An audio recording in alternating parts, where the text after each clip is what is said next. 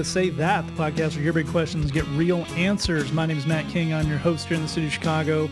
Joining us here is Glenn Fitzgerald, the founder of Mission USA. Yeah, let's do it. Also joining us, the director of Mission USA Productions, Jed Brewer. Let's do it! Joining us all the way from Murfreesboro, Tennessee, one of the pastors at Christ Community Church, Lee Younger. We made it. We did it. It's 2021. Uh-huh. It is 2021. We survived 2020. And I think it's something that's important to celebrate and acknowledge. And I can think of no better celebration than the 2020 Thatties. Oh, yeah. Whoa. Looking back on the year that was in a much more timely manner than we normally get the Thatties out the door. And whether you want to or not. So we take the Price Waterhouse stack of envelopes. We look across this gorgeously appointed. We have four separate gorgeously appointed auditoriums. We're each sitting in alone. So things sound a bit echoey this week. That's what's happening there. And we look to our first category, which is Best Pandemic Coping Mechanism. I'll read out the nominees. If you gentlemen have anything you want to throw in or make a case for something, and then we'll open the envelope and read the winner. Best Pandemic Coping Mechanism. The nominees are screaming into a pillow. Yeah. Screaming at people who don't know how to work Zoom. Yeah. Yeah. Screaming. Just screaming. And the final nominee, sitting at the bottom of the shower, crying, rocking back and forth, and hugging yourself. That's a pretty good coping mechanism. There was no screaming at Target employees. No, as people recall, for me, there was almost screaming at people who did that, but we all made it.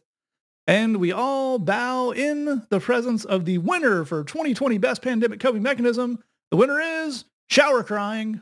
Oh, yeah. It's like the shower hides your tears. That's right. You wash yourself both physically and more metaphorically, and that's important. We move on to our second 2020 Thatties category. I'm going to officially name this one as a Jed Brewer inspired category. I think I know what the judges are thinking on this one. Best shelter in place binge food. Nominee number one, Mountain Dew flavored Doritos. That's an actual item that someone sent to Jed. Yep. Was that an item sent out of love for Jed or malice toward Jed? Hard to tell. Nominee number two, a whole freaking sleeve of Oreos. Yeah. We've been there. We've all been there. That goes down smooth. Just fire them up like a wood chipper and saw through them. Nominee number three, straight cake frosting right out of the container. These are really real awards this year. This lacks some of the whimsy, but we're making up for it in realism. The final nominee for best shelter in place binge food, not something but all things dipped in ranch dressing. That's gonna be hard to beat. Or as it was known pre-pandemic, Iowa. The winner for 2020 Best Shelter in Place Binge Food, Mountain Dew flavored Doritos. Woo! Wow, that was a sort of a dark horse victory there. I have a feeling one of us might be accused of trying to influence the judging, but we do have the sealed Price Waterhouse envelopes. There's no way to do that. I feel like that particular foodstuff item is the kind of genetic engineering that would bring us the Say That super baby. It's just like something that science technically can do, but should never do. The thing that should not be. Well, I think item was important there because calling Mountain Dew flavored Doritos food is stretching the term in a lot of ways, I think. Well, it's like the Kraft singles that says, American cheese product. Yep. Right. It's not, we're not actually calling this cheese. We're going to throw another word on the end that's going to divert the lawyers off our scent here. Yeah, it's a Doritos chip substance. Yes, for legal reasons, we've shortened it to KFC because we can't claim one of those words anymore. But Mountain Dew Dorito are all accurate. We move to our next category. Best lie in response to, so how have you been? Our first nominee is a bit musical because it has an octave change in it. Fine. Just fine. Yeah. It's the octave that really makes it. Second, well, fine. Great, just great, staring into the middle distance, filled with ennui. Mm. Third nominee. You know, I've just been working on me, not binge watching or eating anything at all. Yeah. That's the liest of lies. The final nominee for best line response to, so how have things been? I'm learning Italian. And no, I don't want to say anything Italian. I totally could, but I don't want to. Yeah. Yeah. Our winner for the best line response to, so how have things been, is I'm learning Italian. Yeah. Yeah, and I say to someone who loves people who love that land and has been once in my life very pleasurable, if you say that line with I could, but I don't want to, but you say it loudly and while moving your hands, you're like 2/3 of the way to Italian. Yeah. Next nominee, best shelter in place fashion choice. Mm. Nominee number one, the exact thing you wore yesterday because who cares? Right. Wow. Yeah. Maybe a non-exclusive nominee. It could be the same as number one, all day PJs. Yeah. Which also, ironically, sounds like a store where you could buy your pandemic wear. Yeah, that's true. Third nominee for best shelter in place fashion choice, out of underwear, go with a bathing suit because, again, who cares? Yeah. And, or you just get 4 turns out of each pair of underwear there. Yeah, absolutely. Inside out, backwards, back to the inside out. That's just efficiency is what that is. Our final nominee for best shelter in place fashion choice, the Zoom call fashion mullet. Business up top, cut off sweats down below. Yeah. Yeah. That's very, very strong. The winner is, of course, all day PJs. Yeah. Also known as what my middle child wears all the time in any situation. Yeah. But when you're that cool, you can just pull it off. Yeah, there's no judgments on the all-day PJ on this podcast. Absolutely true. We move to our next category, best pandemic pylon of 2020. The definition of a pandemic pylon would be a thing that happened unrelated to the pandemic that somehow made things worse. Oh, yeah. Yeah. Nominee number one, both Jed and Glenn's houses flood moments before podcast taping. Yeah. That happened. Yeah, that was pretty radical. Next nominee, murder hornets. Yeah. Wow. Very strong. Our third nominee for best pandemic pylon of 2020, super gonorrhea. It's a real thing. Look it up. Yes. More importantly, don't. Super gonorrhea. It's probably also important that this is one of the things that changes about this pandemic. I don't know that anyone in 2020, after living through 2020, heard super gonorrhea and thought, that sounds a bit out there. Yeah. I don't think anything more approved. Just, yeah, sure. Yeah, that sounds about right. Our final nominee for best pandemic pylon of 2020, U.S. election madness. Yeah. Mm. Wow. Yeah. Yeah. Not the good kind of madness like March Madness, more the descent into kind of madness. Our winner for the best pandemic pylon of 2020 could be none other than super gonorrhea. Oh, wow. It kinda, I think that impact of just coming right towards the end of the year there, it was just fresh in the judge's mind, you know. Yeah. Plus it's just sort of action-packed. It's not just regular gonorrhea. It's not your grandma's gonorrhea. It's super gonorrhea. Don't cut that out. Do not cut that out, Matt. That is gold. That is comedy gold. We need this in 2021, Matt. We need it. We'll see. Our next nominee, our next category for that is 2020. Best improvised mask constructed from things found in the car while at a grocery store parking lot. This one is quite specific. Nominee for best improvised mask constructed from things found in a car while in a grocery store parking lot. Bungee cords and food takeout napkins. Oh, that's good. That's very inventive. Yeah. Very much meets the definition of face covering. Yeah. Number two, duct tape and wool mittens. Oh, that's pretty good. That's pretty good. Yeah. Little sweaty. Kind of itchy, but it'd work. Our third nominee, broken CD case faceplate. Wow. That's nice. Our final nominee for best improvised mask constructed from things found in a car while in a grocery store parking lot. Full-faced hoodie pulled down with eye holes cut out. That's nice. And the winner is the hoodie pulled down with eyes cut out.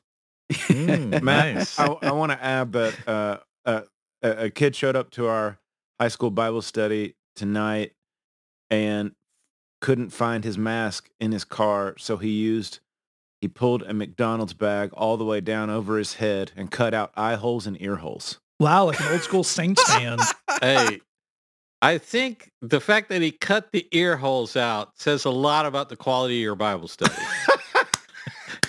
He didn't have to do that. That's right. That's just, yeah, he could have just gone with the not tripping over things, but he wanted to hear the good word.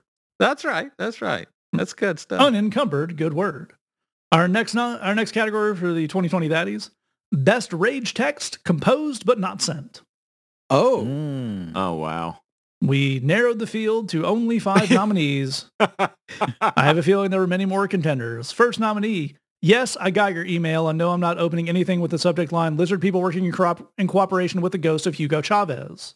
Mm. Yeah. Next nominee. Strong. Listen, I know he's my father-in-law, but the more he talks politics, the more I think if brains were leather, he couldn't saddle a flea.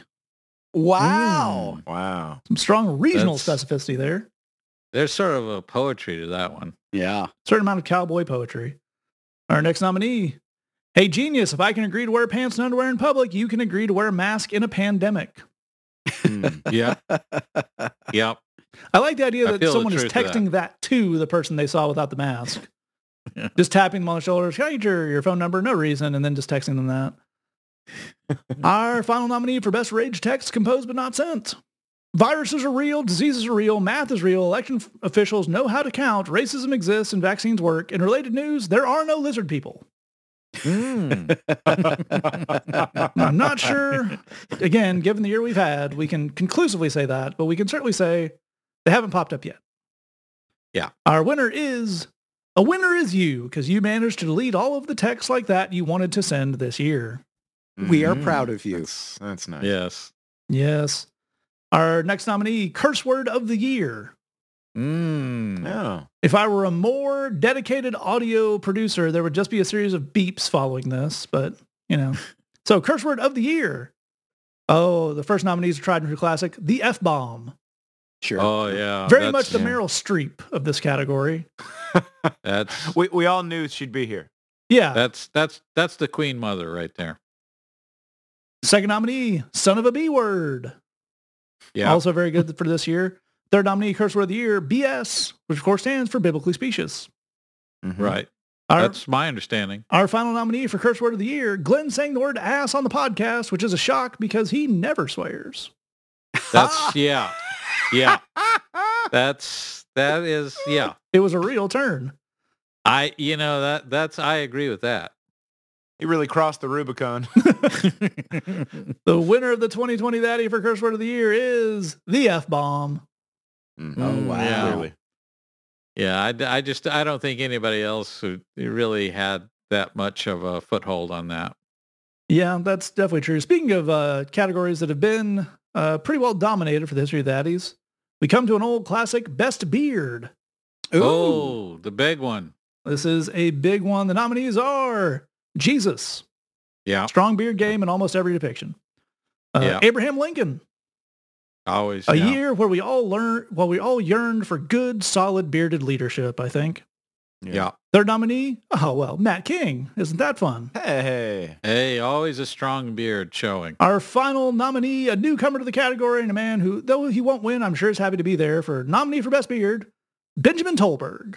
Oh, yeah. Wow. Yeah. Friend of the Bridge, frequently appear on The Bridge Live. It seems a bit of a formality, but I will crack open the Price Waterhouse envelope and read the winner for the 2020 Daddy of Best Beard, which is Ben Tolberg. Oh my goodness. Wow. What a shocker. I'm going to get on the phone with the Secretary of State of the Daddies, because I read some Twitter posts about how the Russians are involved in this. We're just going to get to the bottom of it. So what's going to happen. Sometimes you have to accept the outcome. Nope. That's what that is. Is anybody going to record that phone call, Matt? I hope so. Are you pretty sure you won? Pretty sure I won by several hundred thousand daddy votes. One Matt, one. Jed, how would you like a cabinet post? That was the kind of clear thinking that I reward. Our next nominee for this shambles of an award show, the 2020 Daddies, excellent in online worship services in the middle of a global health crisis. Mm. Our nominees, Lee Younger for the Christ Community Church broadcast. Very well deserved. Wow. Second nominee, Jed and Matt for The Bridge Live. It has come out every week. Yeah. Our third and final nominee for excellence in online worship services in the middle of a global health crisis, your church's online worship service. And the winner is anyone who actually managed to get a service out the door during all this. Yeah. Yep. Yeah. Yeah, that's about right. Our next nominee, and a new nominee this year, but probably not the last, the 2020 Pioneer of Outer Space Podcasting Excellence. Mm. The winner is the Say That podcast, we assume. Yeah. I mean, do you see anybody else trying to go into space with their podcast? I don't think so. Absolutely not. No, that's why Ira calls his show This American Life, not This Outer Spacey Life. That's right. Right. Our next award, the 2020 Most Disturbing Techno-Evangelical Innovation of the Year, which could be none other than the Joel Osteen Inspiration Cube. A reminder, that is not a funny name we made up for it. The actual title is Inspiration Cube. It's a cube of inspiration. Our next our next category and award is the Best Fundamentalist Criticism of 2020, which is... Actually, a dual winner, because it's also the Best Fundamentalist Criticism of 1991, and that's denouncing our friend Glenn Kaiser for being too rock. Yes. Yeah. Wow. Yes. Glenn Kaiser, a nice man who's contributed to our ministry, recorded many wonderful songs for us, some in Jed's very basement, which maybe it led some demonic residue. We don't know. Yeah, you know. Mm. Our penultimate category, 2020 Best Say That Podcast Superfan.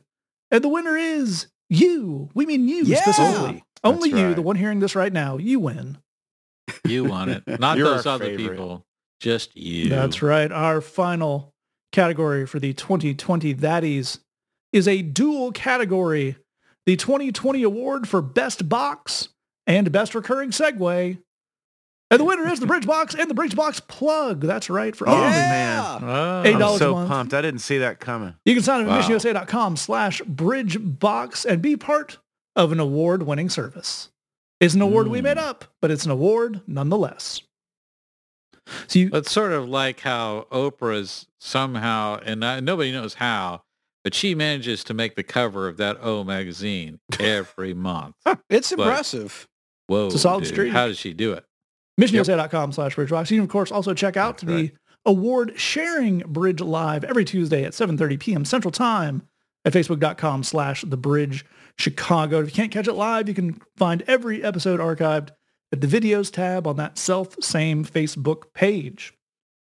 All right, we're going to go to our first question here. If you have this all the way to the end, I'll give you some ways you can get in touch with us, or you can scroll down into your episode descriptions and click the links you find there.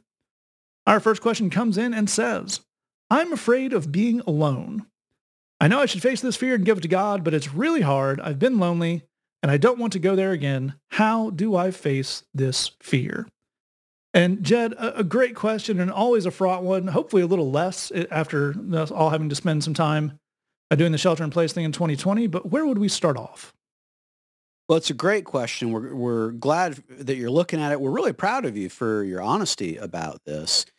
The question, I have some questions back for you that I think will help as you navigate this. So, you know, when you're hungry, when you're really, really hungry, you don't really stop to think what kind of food you're in the mood for. You just want whatever is nearest. You know, you get hungry enough, and it's just, I want the closest food that I can have right now, which makes total sense.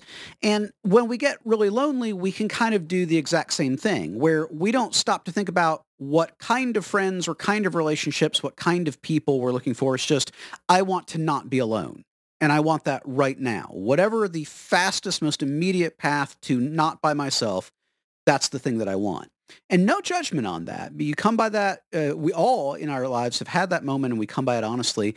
But the thing where you're super, super hungry, and so you're now eating just straight saltines because that was the closest thing in the pantry, no one thinks of that as a particularly satisfying meal. And similarly, making relationships based on this was the person in nearest proximity to me, it's not generally how we find the deepest, most satisfying relationships in our lives. Again, no judgment, come by it totally honestly, but we probably want to start by acknowledging that reality. So then the question that goes with it is, what kind of people would you like to spend your time with? What kind of people would you like to have relationships with? Because the loneliness is informing you that you probably need more relational interaction, but it's actually not giving you much insight into the kind of people that should help to fill that void.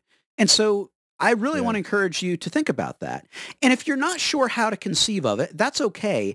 Here's a related question. What kind of people do you want to influence you? What kind of people do you want to become like? Because the Bible is super clear, as is human psychology, that you're going to become like the people you spend time around. So if you're not sure of the kind of people you want to spend time around, you probably do have an idea of the kind of person you do or don't want to become. And again, both the Bible and human psychology tell us reliably, you will become like the people that you spend your time around. So we want to choose that intentionally. We want to choose that carefully. With that in mind, then the next question for you is, are you seeking those people out? If you have a sense of the kind of people that you'd like to build relationships with, and on a related note, the kind of person you would like to become, are you seeking those people out? Do you know where those people are? Do you know where they spend their time? Do you know how to find them? Do you know how to begin to build relationships with them? Are you seeking those people out? And if you're not, why not? And I want to look, before I kick it to these other bros, I want to look at the number one reason why people don't do that. The number one reason why people don't intentionally spend time with and build relationships with people that they admire and want to be around and want to become like. Here's the number one reason. Do you think those people would accept you? Okay. Do you think that you would fit in with those people? Do you think you could pull off being around those people? These are all variations of the same thing. Do you think that those people would accept you? Because if you don't, then that's probably why you're not pursuing that path. And that's the thing that I really want to encourage you to look at. The truth is that when you try new things and you try new situations and you try new environments, sooner or later, you are probably going to run into a jerk. There is a fear in your head that says someone's going to give you a weird look and make some sort of uncool comment about how you tied your tie wrong, and that would just kill you. And the thing to know is, sooner or later, someone is going to give you a weird look and say something uncool, and it won't make any difference at all. It absolutely will not matter. If you decide to try and go build healthy relationships with healthy people, what you're going to find the huge, vast majority of the time is they're really glad that you're there. And they're really glad that you came, and they're really glad to spend time with you.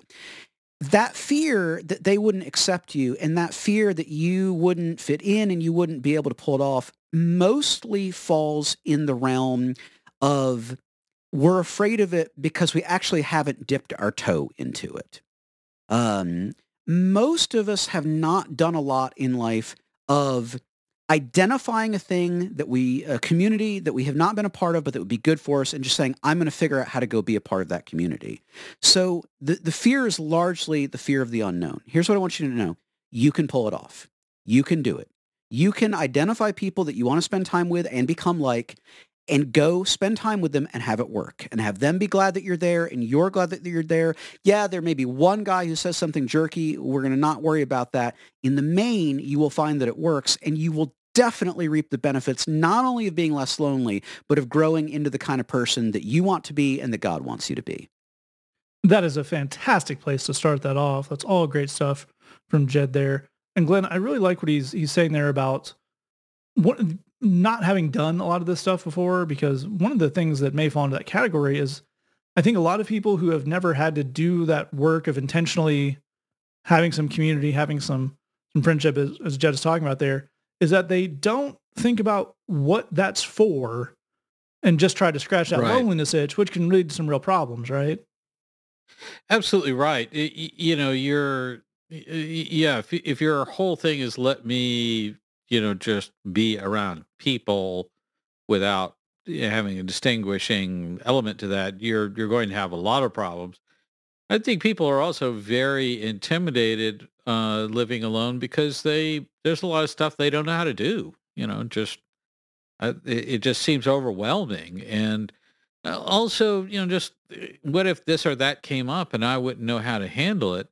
And so the problem I think that comes behind that is, in order to learn to live on your own and in order to learn how to do something new of any kind, you need help. You need people in your life, like Jed is describing, who can be there to help you. But I think there's a tendency to say, I don't want help. I just want somebody to do it for me. And that's where we get into a lot of problems, because then we're in an uneven balance here in this relationship. If I feel like I need this person and I can't handle life without their, you know, assistance in things, this isn't a love bond. This is, you know, I can't do for myself, and I'm dependent on this other person in that sort of way. That's not a healthy or good way to go about things. Even in a marriage, for example, where you know, naturally gravitate towards she does this stuff, I do that stuff. Still, you want to be able to at least poorly do what that other person can do well, so that you're able to be there for your spouse. If, God forbid, something happens to them, they get sick or something like that, and you need to take care of things, you need to at least be able to struggle through that. So regardless of alone or not, this idea of becoming empowered is really, really, really important. And I think it's a huge part of figuring out how to live our spiritual walk, as we'll find out here. But the thing about being empowered and choosing that instead of fear is to recognize that fear vanishes in the face of forward motion. When you're moving forward, fear can't catch up with you. You know, it's Fear is waiting for you to hesitate and hang back and feel overwhelmed. That's when it comes on you. You can outrun fear and pretty easily if you just stay in forward motion. That sounds easy, and on some level it is. It's just a decision to move forward. But in my mind, the critical thing is to circle back to this idea of getting wisdom, getting insight, getting direction. Because, you know, if you just say, I'm afraid of snakes, so I'm going to just go out into nature and find a snake and try and be friends with it. Or, you know, and it bites you in the face and kills you. That's bad. There's no wisdom to that. There's a lot of forward motion on attacking your fears, but there's not a wisdom behind that. So this idea of gaining wisdom, again, through, you know, wise counsel and good fellowship and good mentors, good pastors, but using that to empower you to do it yourself. And this is what God wants to do in your life. He wants to give you wisdom and give you strength so that you can handle these things. We have to try to grow out of a mentality of, why don't you just do it for me? I'm tired and I'm exhausted and I'm overwhelmed and there's a pandemic and I feel like I've just had enough, all of that. We're better off when we get that empowering and we feel stronger and we feel like we can handle anything that comes our way. That is all great stuff as well. And Lee, where do we close this out? I love what these guys have said on this, and I completely agree with Jed that we're proud of you for writing it in and talking about it. I think that there is, I heard Jed use the word intentional early in his response, and I think that's a really, really helpful word when we think about how to face this fear, because I think if we're unclear about one piece of it, it would be really easy to get buried in some really untrue thoughts. One of the things that can happen when you are dealing with this kind of emotional situation is that you can pretty easily get convinced some untrue things about yourself. In other words, I'm lonely, therefore, because I don't have anybody in my life right now, what that means is it means nobody wants to be with me. It means I'm not worth hanging out with. It means other people have people in their life, so they are better than I am. And it also means I will always be this way. Well, none of those things has anything to do with the reality. The reality is you feel lonely right now. But if we're not extremely intentional about some things, then the situation floods its banks into all kinds of other things about our identity. And I think a huge part in facing this and fighting through the fear of this is saying, I have got to control the narrative of my identity. I can't let my identity get falsified or smudged out in the middle of this situation. The situation's hard. We don't like the way the situation feels. It sucks to feel lonely. It sucks to be alone. All of that stuff, it feels a certain way, but it does not mean that I'm a person that people don't want to be with. It does not mean that it will always be this way. It feels like it'll always be this way right up until the moment that you get somebody in your life. And then you're like, oh, well, now I've shed that whole thing. And so I don't need it anymore. You've got to get good at controlling the narrative of who am I? I am a child of God. I am precious in the sight of God. Jesus gave his life for me. I'm a person that's worthy of love. I'm a person that people would love to get to know and to be around. And exactly as these other brothers are saying, I need to do the work to find the group that I want to be around and be with and be like and all of that kind of stuff. But a huge piece of that is starting at the place of saying, I am not going to let myself get convinced by the lie that the current situation of loneliness means that I'm a person that people don't want to be with. That's just not true. You are a person that people want to be with, that people will find cool and amazing and hang out with. You are valuable. You bring awesome things to the table. What we've got to do is stay centered on the reality of your identity so that your situation doesn't flood its banks into lying to you about who you are. That's a huge part of facing this, and it's a huge part of giving you the forward motion that Glenn's talking about. And that wisdom piece that he's talking about is all wrapped up in this idea of controlling the narrative of what this means. It's so important that we not let a difficult situation interpret things for us that are not in question. It is not in question that you are an amazing person created in God's image who brings a lot of cool things to the table. It is not in question that your situation, even though it feels like it's forever, will not always be this way.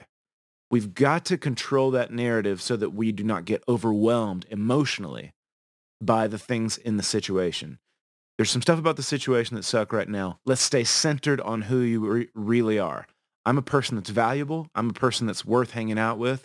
I'm a person that's going to bring a lot to a community, and I'm looking for it. I'm hunting it down. I'm praying about it. I'm going after it in a way that in the middle of this is the hardest year ever to create community and find somebody to be with and all that kind of stuff. So I'm going to celebrate every little victory, but I can't lose sight of who I am, and I'm not going to believe any lies about that. That is all wonderful stuff from all of these guys. We're going to move on to our next question here. It comes in and says, how do I set healthy, realistic goals for the new year when everything is so uncertain? And a very good question, a very good New Year's question. And Glenn, where do we start off with this one? Well, believe me, I can relate. As I mentioned in a recent podcast, uncertainty and I are not friends, certainly. And I dislike dealing with it as much as anybody. But the reality is, if you're looking at the new year and saying, how do I set goals given the uncertainty, that's a part where I tell you every year is filled with uncertainty. Mm. All of life is filled with uncertainty. That's, again, I don't like that any more than you do, certainly. But the reality is none of us knows what's around the next corner. Nobody knows what we're dealing with.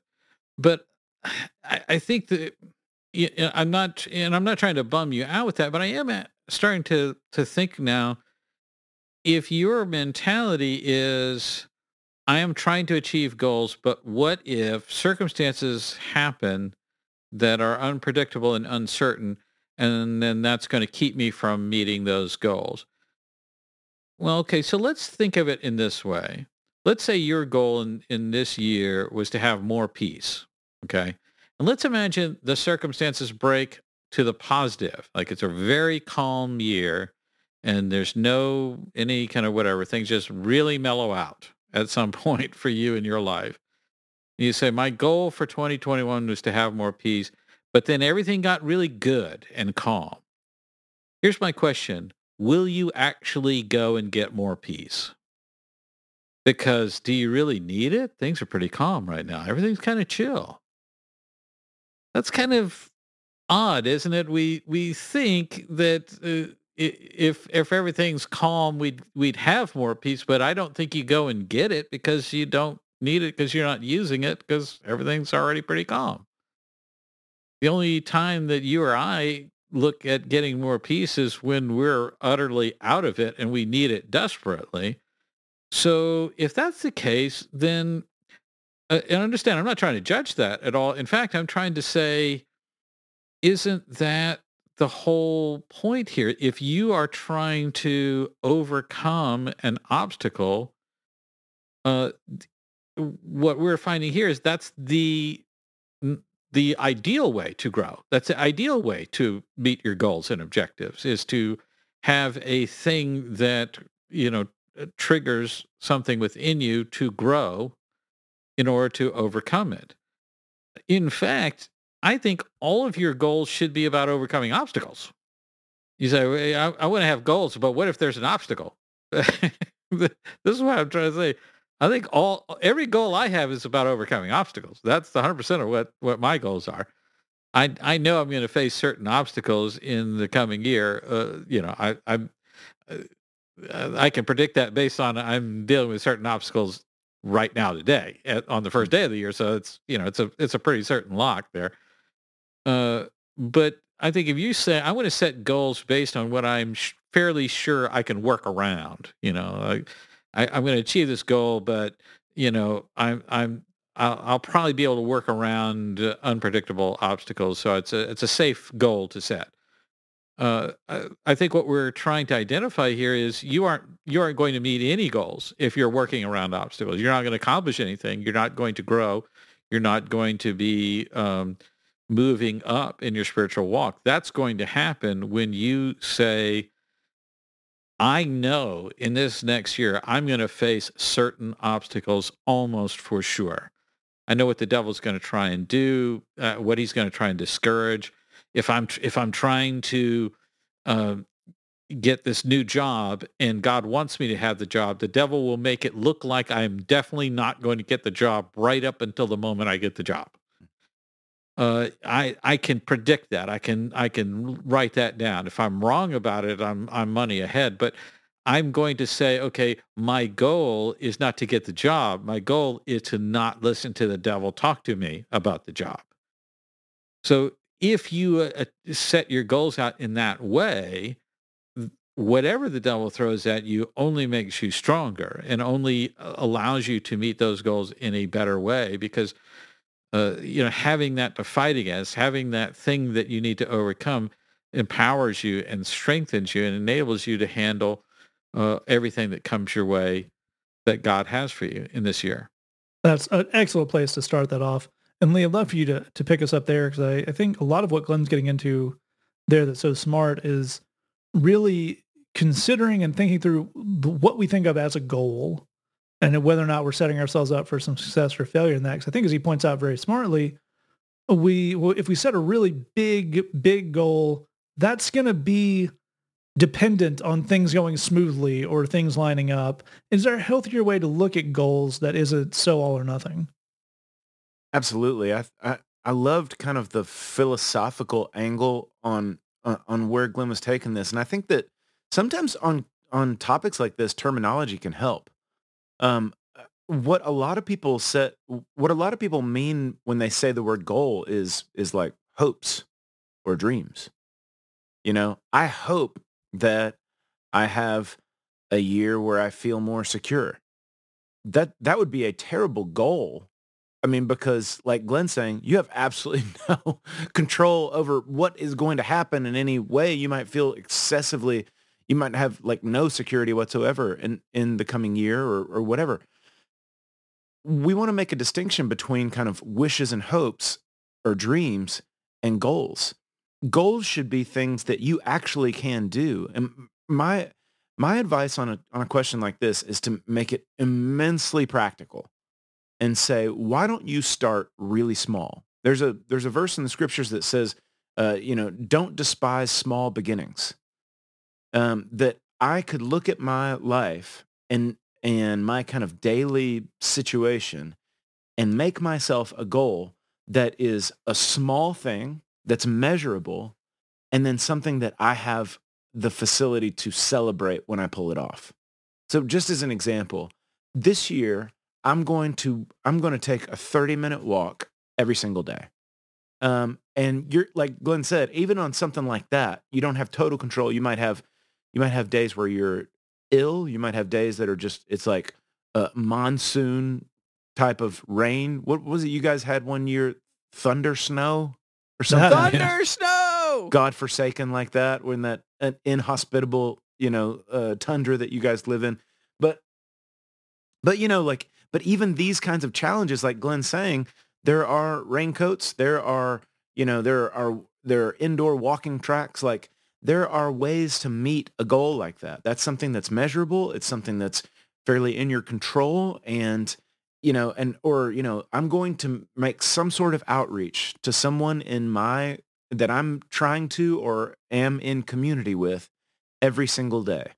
Maybe that's as simple as a text message or a phone call or a little Marco Polo message that you record. Maybe it's a handwritten letter or an email or something like that. Some small practical thing that you can pull off, that you can measure, I did it, and that you can celebrate as I did it in a very uncertain world, in a very uncertain year, with a lot of challenges. I am keeping my goal. To start small enough where you have something measurable that you can celebrate is a really, really wise way to start to get a handle on figuring out the difference between wishes, hopes, dreams, and actual goals. What is something that I can measurably control and celebrate and take care of?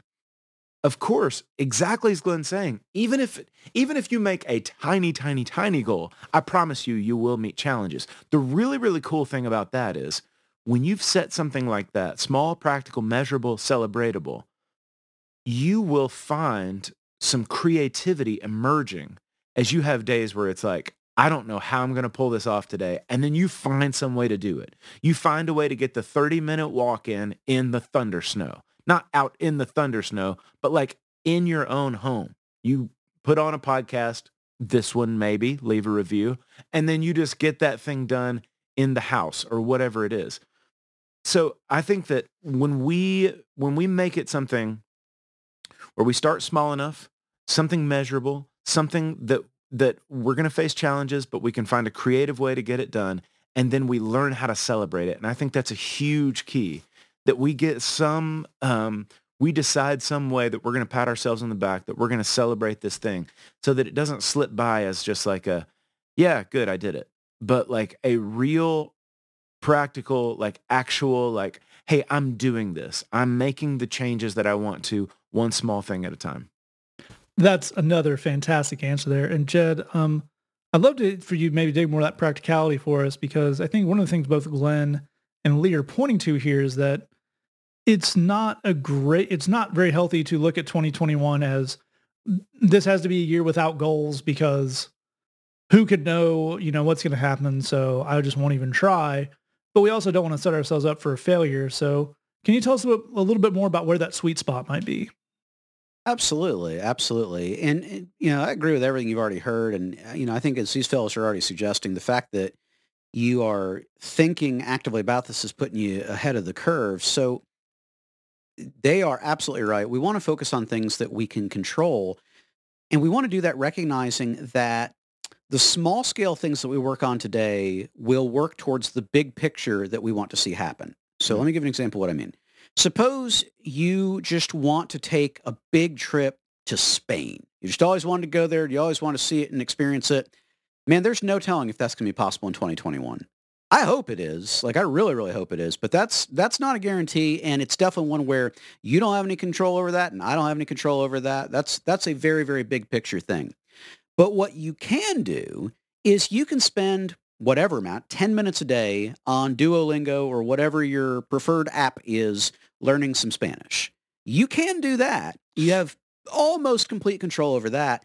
And critically, the work that you put in towards that little goal is going to make that big picture goal more achievable whenever the stuff that's outside of your control calms down, which it will do eventually.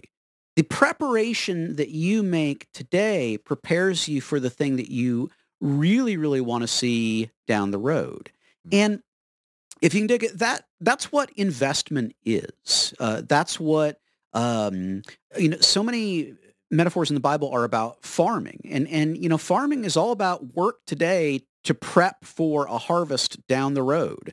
I'm planting today. I'm watering today. I'm, taking care of weeds today. I'm doing all this work so that down the road, this really cool thing can come to life.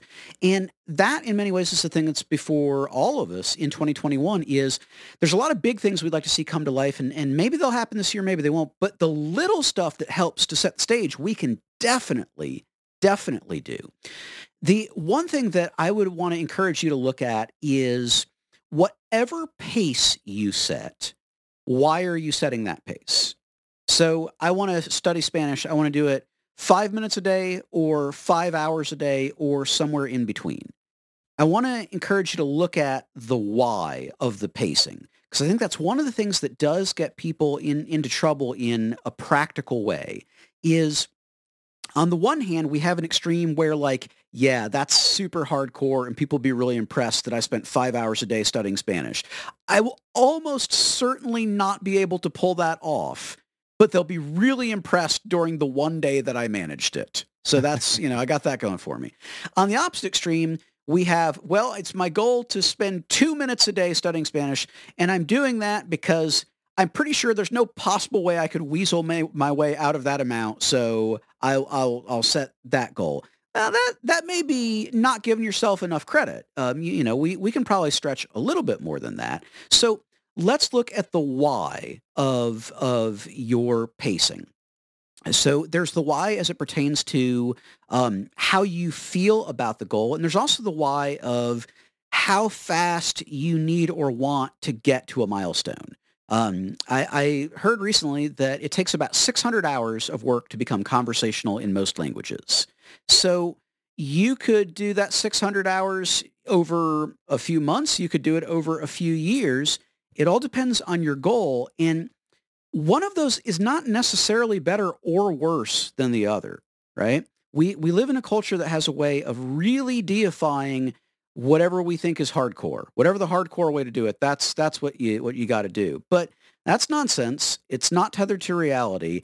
Figuring out what your goals are and then setting a pace that's based on that is really, really critical. So again, if we can look at our pacing and figure out what goals are we trying to achieve, and then as Lee is very wisely saying, what's realistic, what can we actually live with, we'll be able to set some of those smaller scale goals that are good, that are healthy, that are achievable, that again, lay the groundwork for the big picture things that we want to see happen whenever that becomes a possibility that we can move forward on.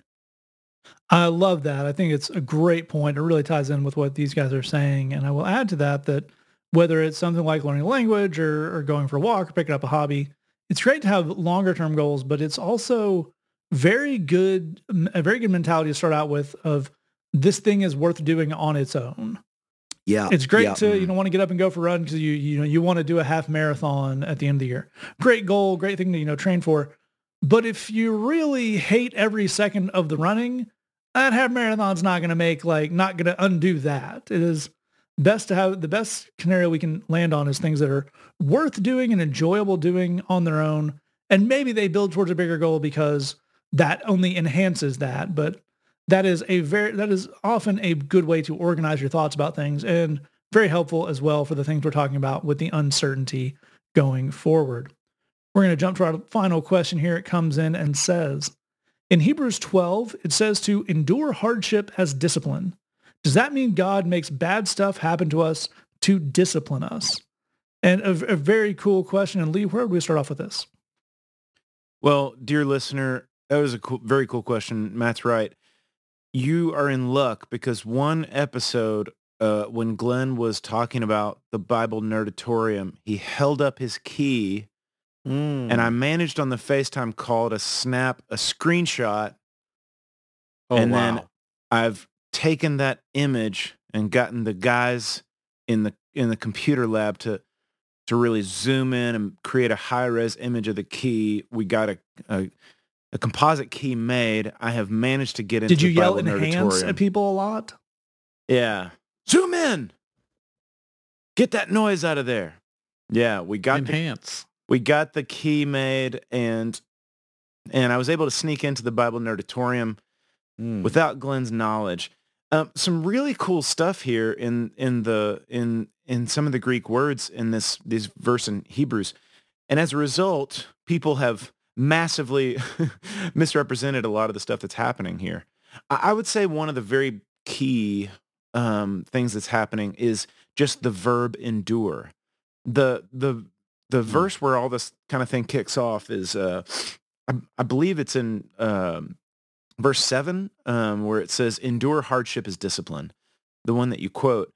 That word endure, it's a Greek compound word. They take two words and smash them together. And the compound word is, they take the word under and the word bear up, to bear up under something. And the cool thing about that verb, to me, in my mind, is the writer of the book of Hebrews is saying, bear up under the things that you have to deal with as, and then we have this word that we've translated discipline. This is a word that's also translated in another one of Paul's letters as training. And that's a really, really important thing. To me, when I look at this, when I particularly look at that word to bear up under, that's putting the onus on me as the reader. And then I look at this word that we've translated discipline as a word that means training in other places. And the way I'm looking at that is, you know, I mean, I look at people who don't know the Lord and people who do know the Lord having a really tough time, both of them. I mean, this is a sucky world, and especially emerging out of 2020, to quote Jed Brewer, there's been a lot of suckitude, and indeed, we have all felt it. People who know Jesus and people who do not know Jesus. This is a broken world. We've emerged out of an incredibly sucky year, and it seems to me that the writer of Hebrews is saying, look, everybody's having a hard time. For people that are God's kids, you have the unique opportunity to bear up under it and see it as a training ground. This is a chance to get strong. This is a chance to meet some challenges. This is a chance to do something hard and know that I'm going to get something out of it. I don't know that my attitude in a difficult time increases or decreases the amount of hard things that I have to deal with. But I definitely know that people who meet challenges with a different attitude come out with different skills and different levels of strength. That is absolutely 100% true. I think the place where this paragraph gets confused in people's minds is they read it and they say, wait, so because I'm God's kid, he like what he does is he makes bad things happen to me like I'm in trouble. And it's like getting a spanking. That's what it is. Like, because God just likes getting people in trouble and being mad at them. And what I would say is, no, this is a sucky world for everybody. And I, as one of God's kids, get to look at this as an opportunity to bear up under a difficult thing and see it as a training ground. This is a challenge that I have an opportunity to meet. This is a challenge that everybody's having a hard year. Everybody's having a hard time. People who know Jesus, people who don't know Jesus. As one of God's kids, I get to look at this and endure it as a chance to train, to get stronger, to meet challenges, to find some creative ways to come out of a hard year with some new strengths, with some new agility, with some new spiritual skills. So there's a lot of keys in some of these words that can help us see that this is not about you being in trouble because you're bad. Like God's saying, you're bad, so here's a bad time. Because you deserve it. That doesn't track with any. That doesn't track with anything we know about the grace of Jesus, who has come down to save us from our sins and completely erase them out of our record and put us on the footing of his mercy and his grace. No, this is a sucky world, man. And everybody's got tough stuff that they got to face. And we have an opportunity to see this as a training ground, a chance to meet challenges and to get stronger and to bear up under it. That's all fantastic stuff and a great place to start this off. And Jed, I'd love to get you to pick us up there and maybe dig a little bit more into this idea that there is to endure hardship as discipline and disciplining his children means God making awful, awful stuff happen to you versus more what Lee's giving us here of everybody encounters bad things and there is a way we're supposed to look at that, which is what God's giving us. That's exactly right. Let's start here. Just concur with everything that Lee was saying. God loves you. God loves you. God cares about you. His heart is towards you. Plenty of people have grown up in churches where it's God loves you, but, and then there's a whole bunch of stuff that has nothing to do with love. No, God loves you. The end, 100%. That is it. That is God's opinion of you and towards you. As Lee is saying, on planet Earth, you will have troubles. You will face hard things. And Jesus promised that, by the way. In this world, you will have troubles. Not may, definitely will, for sure will. One of the things that Christianity has a huge focus on that's really amazing is the idea of redemptive suffering and redemptive difficulty. And I think it is worth noting that nobody ever really gets stronger at much of anything unless they have to. At least in my experience and watching a lot of people in their own lives, growth is uncomfortable and significant growth is really uncomfortable. And almost nobody does that for no reason.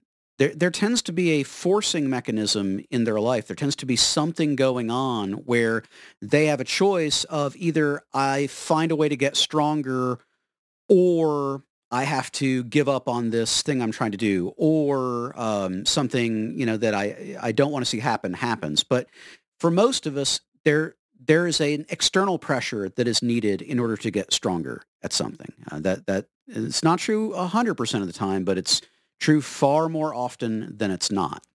But here's the thing that I think that we lose sight of really, really easily, and it's one of the ways we can marry the fact that God super duper loves you to the fact that God is going to allow you to go through hard times is strength opens doors to amazing things. Right on. If you want to have like amazing, amazing, amazing blessings in your life, I want that for you. God wants that for you. I hope you want that for you. Dude, you actually have to be strong enough to take a hold of those blessings. You've heard us say on this podcast before that a blessing that you are not prepared to receive is not a blessing. That's actually a curse. For many of us, strength is the thing that allows us in a healthy way to take a hold of a blessing. And strength is the thing that we are given an opportunity to develop in the midst of challenges. I want to give you a really, really small example, but it's something to have you think about. It is physically painful to learn to play the guitar. It's really, really unpleasant. The idea is completely absurd, which is you're going to take one of your hands and mash down on metal wires and keep doing that until your fingers are so uncomfortable that they callus over and you can't really feel it anymore. I mean, that sounds like a medieval torture, dude. That sounds like an absolutely terrible idea. But as a person who now has calluses on every finger, on both hands, here's what I can tell you. Guitar is awesome. Yeah. It's great. Playing guitar is super fun and writing songs is super fun and playing concerts and leading worship. It is so cool. It's so much fun. But you will not be able to do that if you don't develop calluses on your fingertips. All you'll have is just pain and frustration. So we have this thing where there's this huge blessing of getting to play guitar and getting to turn it up loud and getting the camaraderie of being in a band and getting to have gigs. I've been gigging. Have you fellas been gigging? I've been gigging. We have all this good stuff, but we do have to develop some strength in order to take a hold of those opportunities and those blessings. Let's take it back and review. God loves you and he wants to bring good things into your life. He also knows that you live in a fallen world where you're going to face some challenges. He wants to use those challenges to help you get stronger so that you can take a hold of the blessings and the good things that he has for you. God loves you. His heart is towards you. Don't let anybody tell you otherwise, and don't let anybody give you provisos or limitations or not reallys. He loves you and his heart is towards you. Even in the midst of challenges, he loves you and his heart is towards you. Amen. Absolutely right. And Glenn, where do we close out this very good question? Well, these guys have given you some really great answers, and they are really on track. And I really want to echo what they're saying in terms of if you're going through hard times and you're reading Hebrews 12 that says endure hardship as discipline, and you're thinking hardship is a word that is not welcome to me and discipline is a word that's not welcome to me. So it's like you're trying to fix a bad thing by putting another bad thing on it. That's what we want to 100% rescue you from in this question. First and foremost, as these fellows have said, that the word discipline has a negative connotation in English. We use that co-equally with the idea of punishment. Those two words are often just interchangeable in English. But if I say endure hardship as discipleship or disciple making, that would sound entirely different to you, but it's the same word. Discipline and discipleship come from the same place. It's the same root word. So I don't know. I think there's a tendency, and I think this is sort of the second point I want to make behind this. There's a tendency for us to sometimes gravitate towards the darkest possible interpretation. Yep. Even though there's just not any kind of basis in fact for it. And that dark interpretation, as these fellows are kind of hinting at, wouldn't fit with the rest of Scripture anyway. So we'd want to be throwing it out already based on that. But then there's this other idea that really, I think we need to interrogate. I'll give you an example from my life and make it a little more concrete. When I started my first job, when I started in full-time ministry, things were very difficult for me. There was a lot of financial struggles going on, and the organization was having struggles, and it was just a lot of mess. And my boss at the time said, "Well, this is a good thing because it is weeding out people who are not committed." Mm. And I said, "Well, here's what you need to know is I was committed fully before this went wrong. I am still committed, but I was in the first place too. So for me, this is just punishment. This is just awful. There's, it wasn't producing commitment and follow through in me. I already had that. So do you want to try again? Because this ain't working for me. This just sucks. Can I get a little sympathy? Can we start there? Because you don't want to take someone who's already committed and run them off because you're talking about all this gibberish of, it's producing all these amazing things in me." But the part that I was struggling to understand then, and I think you may be struggling to understand now, is this idea that I had to go through hard times that produces all this strength in me for when things are good. Like, what would I need to be prepared for good times by going through bad times? If it's good times, I'm prepared for good times now. Let's just have good times. I don't. What special strength do I need to handle good times? That's, to me, the central question in this. And it turns out it's a profound question because I think you need a ton of preparation for good times. Yeah. Good times are dangerous as snot, dude. Yep. I mean, I have seen a lot of people completely ruin their lives on good times. We've seen people completely lose their sense of self and their calling and all of that because they found themselves in a time of blessing, as Jed was pointing out, that they weren't prepared for it, and that became a curse to them. The truth is, you're going through tough times. The number one thing we want to give you is sympathy and understanding. Mm. The second thing we want to give you is hope that you are stronger than you know. You are becoming stronger through this. And that is a good thing, because when you get the blessings, you will be prepared to handle those in a way that you actually need to be, to take full maximum benefit of that, and to really enter into a time where God is blessing you, but you're still focused and disciplined in that, where you don't lose your head in that. And that is actually super important.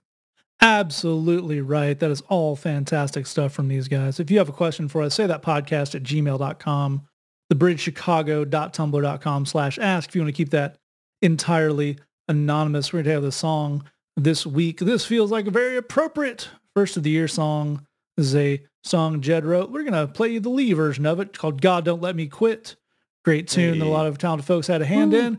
Check out that. Thanks for listening. Just remember, we love you. God loves you. There's nothing you can do about it. The 2020 Technical Thaddy Award for Excellence in Outro Writing goes to me. Oh, wow. I have so many people to thank. I can already hear them playing me off. I just want to thank my high school outro language arts teacher, my agent, and all the little people that helped me along the way.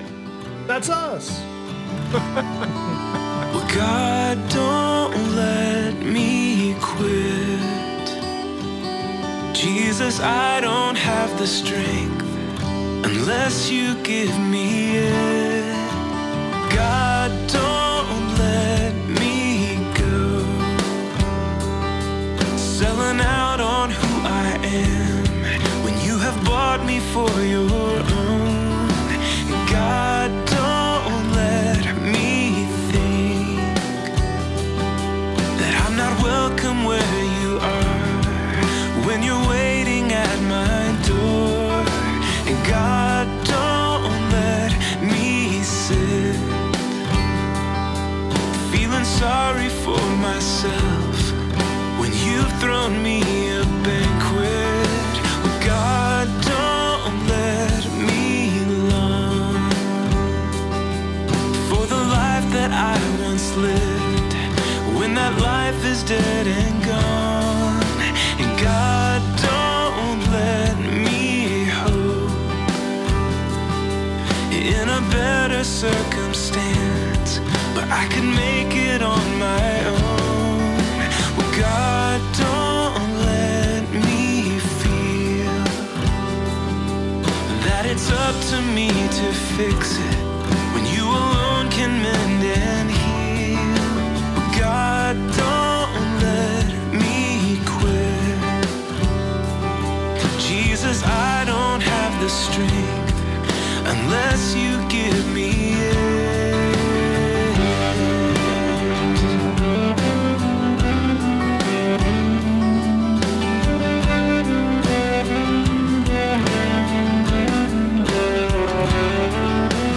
God, don't let me long for the life that I once lived, when that life is dead and gone.